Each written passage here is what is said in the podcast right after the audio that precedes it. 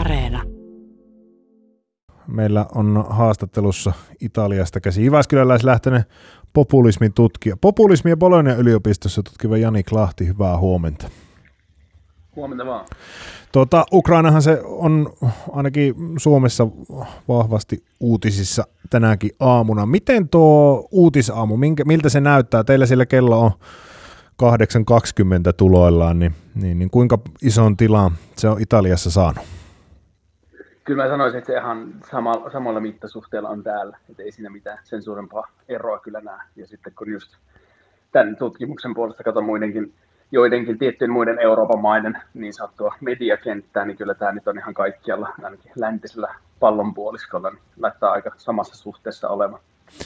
Onko niinku, pystytkö kuinka paljon vertailemaan sävyjä esimerkiksi uutisoinnin suhteen?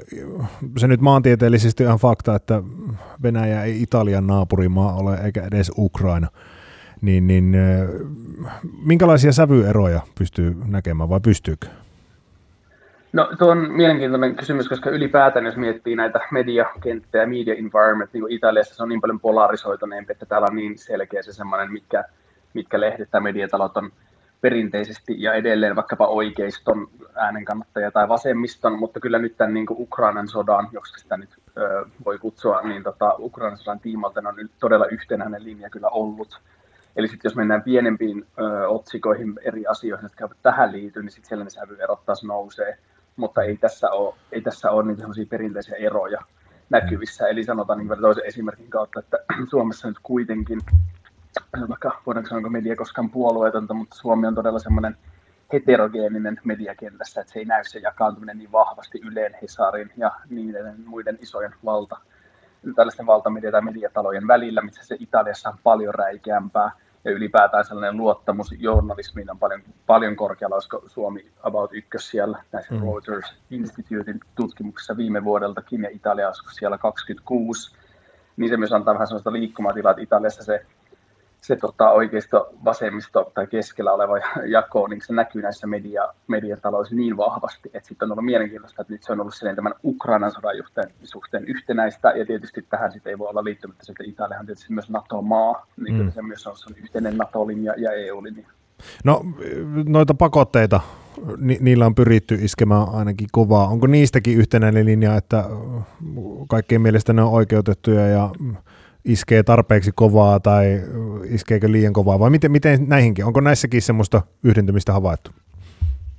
Suurimmassa se on. Aika niin hämmentävääkin yhdistymistä siitä, jos voidaan miettiä tavallaan meikäläisen leipälajista, eli nimenomaan tämmöisen no, eurooppalaisen populismin, mutta sitten mikä on niin vähän enemmän pinnalla, etenkin Italiassa, niin oikeista populismin, mutta täällä on ainakin kolme pu- isoa populistipuoletta tälläkin hetkellä, niin tietysti semmoinen narratiivi sitten on siellä täällä heidän niin kuin sosiaalisen median puolella ja kannattajien puolella ollut vähän niin kuin, että ukrainalaiset pakolaiset ovat sentään oikeita pakolaisia, koska he tulevat oikeasta sodasta ja tällaista vähättelyä, mitä toki mihin on törmännyt myös Suomen sosiaalisen median kentällä, mitä sitten on myös muun muassa Hollannissa ja muissa maissa, nämä on siis näitä kohdemaita, mitä on tutkinut, niin tavallaan on mielenkiintoista nähdä, että Tietynlaiset, tietynlaiset mielipiteet, jotka voi linkittää suorasti tai epäsuorasti tällaisten oikeistopopulistisen, jos käytetään sanaa ideologian sateenvarjon alle, niin tietynlainen suhtautuminen näyttää olevan maasta riippumatta aika samanlaista. Eli nimenomaan arvotetaan, kun nyt on sota Euroopassa, mikä on tietysti historiallinen juttu ja kamala juttu, niin tavallaan tämä tämmöinen, kun yleensä maahanmuutto ja pakolaiset ovat olleet tämmöisiä buzzwordeja oikeistopopulistisessa retoriikassa, niin tota, nyt huomaa sen, että on tällainen, että nämä ovat oikeita, nämä ovat oikeita pakolaisia tähän tällaista jakoa silleen. No Suomessa jonkun verran hamstrattuja on uutisissa kuullut, että joditabletteja esimerkiksi on hävinnyt. Minkälaisia, onko Italiassa esimerkiksi jonkinlaisia uhkakuvia nostettu esille, että miten tämä voi koskettaa Italiaa esimerkiksi uhkakuvien puolesta?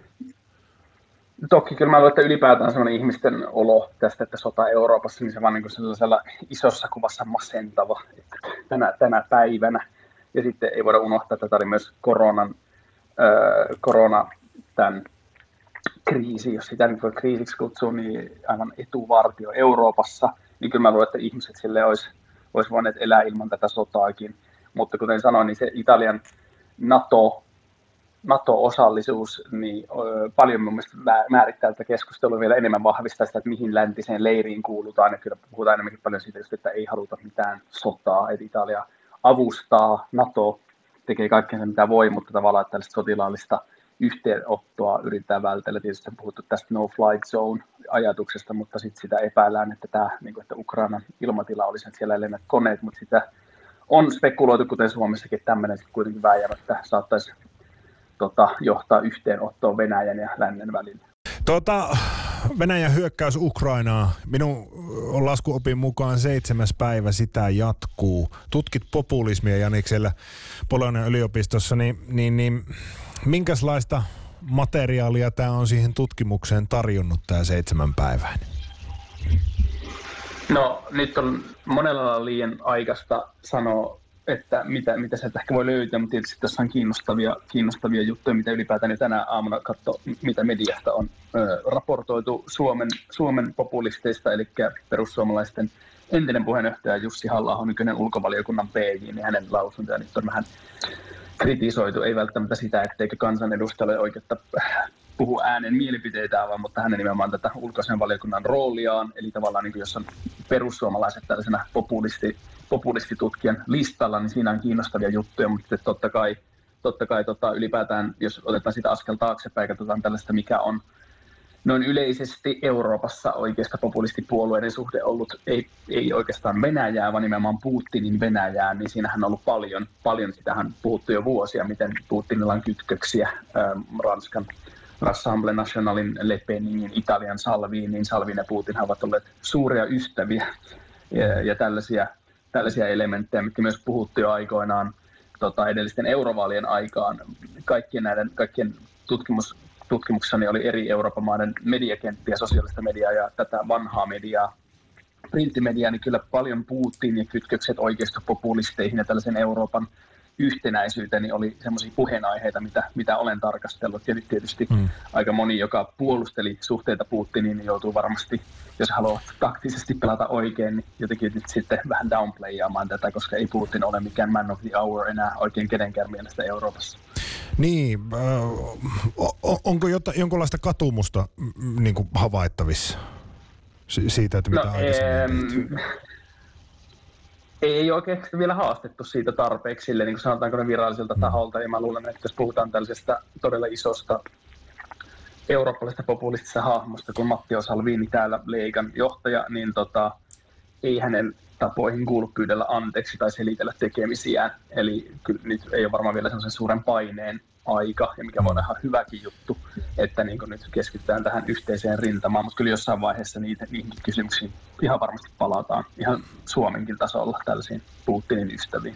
No tästä on puhuttu, että, että Putinin tavoite kaikkinensa on ollut, tai ainakin varmaan toiveissa on ollut, että Eurooppa ei olisi kovin yhtenäinen ja, ja, ja nämä yhteydet nimenomaan vähän liitetty siihen, eikä niin vähäkään, niin Niin, niin, jos nyt miettii tätä Ukraina-asiaa, tuossa tasavallan presidentti Sauli Niinistö, oliko se nyt toissa päivänä, mainitsi, että kaksituhattaneljätoista Putin onnistui yhdistämään Ukraina valtaamalla Krimiä, Krimiä ja nyt sitten kun se hyökkäsi Ukrainaan, niin, niin, niin tuota, onnistui yhdistämään vielä Euroopankin. Niin onko tässä nyt niin kuin nämä Putinin tavoitteet menossa niin sanotusti puihin?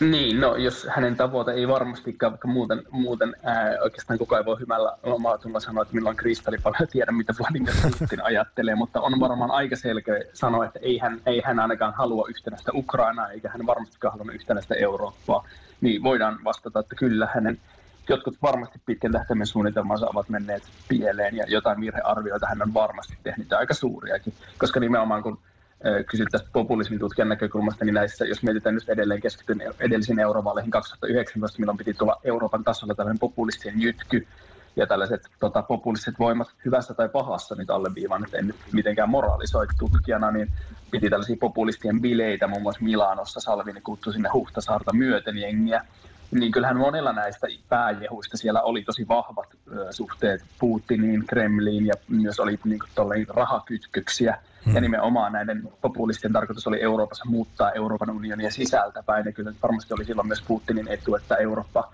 sellaisena voimana, mitä se nyt on näyttäytynyt nimenomaan näiden seitsemän päivän aikana todella yhtenäisenä, niin ei se varmasti ole se, mitä Putin on tavoitellut. Eli mm. tälläkin tavalla kaiken voi linkittää myös, tai tämänkin voi linkittää jollain lailla oikeasta populismiin ja populismiin ylipäätään.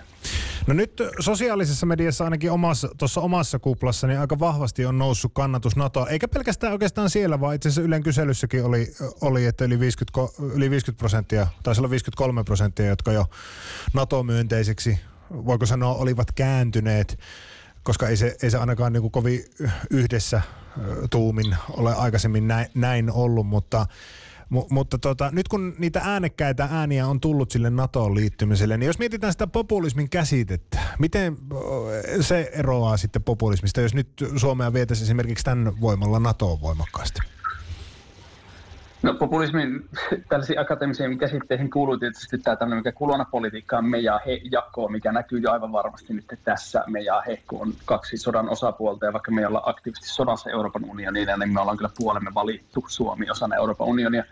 Mutta populismin käsitteisiin kuuluu hyvin oleellisesti myös tämä sama kansa ja se, kuka määrittelee, mikä on se kansa, eli me, niin tavallaan mä en tutkijana liitä liittäisi populismia tähän keskusteluun ollenkaan, että se tuntuisi niin kuin populismin tutkijan hyvin pakotetulta, että ei ole olemassa mitään suurta eurooppalaista kansaa ja kuka edustaa meitä, kun populistithan aina sanoo, että me edustamme sataprosenttisesti sitä, minkä me koemme tai näemme oikeaksi kansaksi. Mm. Ja mä sanoisin, että tähän sotaa keskusteluun ja oikeasti populisteihin ja Putin suhteisiin voidaan vetää populismi, mutta mä itse vetäisin sen rajan, että vaikka tuo oli tosi hyvä kysymys, niin mä en, mä en tässä NATO-keskustelussa nyt näe mitään akateemisen määritelmän mukaisesti populistista vielä. Voihan se olla, että se menee siihen suuntaan jossain vaiheessa. Sitten mä luulen, kun sodan jälkipyykkiä tai jollain lailla tilanne tasaantuu tai rauhoittuu, niin voi olla eri tilanne. Yannick Lahti, minkälaisia asioita kannattaa seurata, jos nyt ajatellaan ja toivotaan tietysti, että, että tilanne rauhoittuu jossain vaiheessa Ukrainassa, Ukrainassa ja jonkunlainen ulospääsy tästä on. Minkälaiseen Eurooppaan me mahdollisesti ollaan menossa? Mä luulen jollain lailla yhtenäisempää Eurooppaa, mutta myös semmoiseen paljon yhtenäisempään sillä lailla, että ei se välttämättä tarkoita, että Euroopan unionin semmoiset öö, kipukohdat ja haastekohdat ja byrokratia ja suuret koneistot ovat millään lailla tässä helpottomasta, mutta me ollaan niinku tavallaan ehkä niinku herätään vähän semmoiseen niin kuin kyynisempään Eurooppaan, jos miettii myös näitä niin kuin lukuja, mitä nyt Saksa aikoo laittaa ase- aseisiin puolustusvoimissa armeijassa, aivan historiallisia päätöksiä, ja on, on sellainen, niin kuin, että ei ole enää, ei ole enää Eurooppa enää sinisilmänä, ollaan kasvettu aikuisiksi, ja on tavallaan ehkä surullista, että kuitenkin myös rauhanunioni niin joutuu tällä lailla niin kuin löytää itsensä nimenomaan puolustassa ehkä rauhaa, mutta että siitä tarvittiinko siihen tosiaan sota Euroopassa, että tultiin tähän pisteeseen, ja kyllä mä olen Mä olen myös huolissani Euroopan ja Euroopan unionin tulevaisuudesta sille, että olisi, olisi toivonut, että tietynlaista yhtenäisyyttä olisi löytynyt myös ennen, ennen, että piti nähdä sota Euroopan mantereella.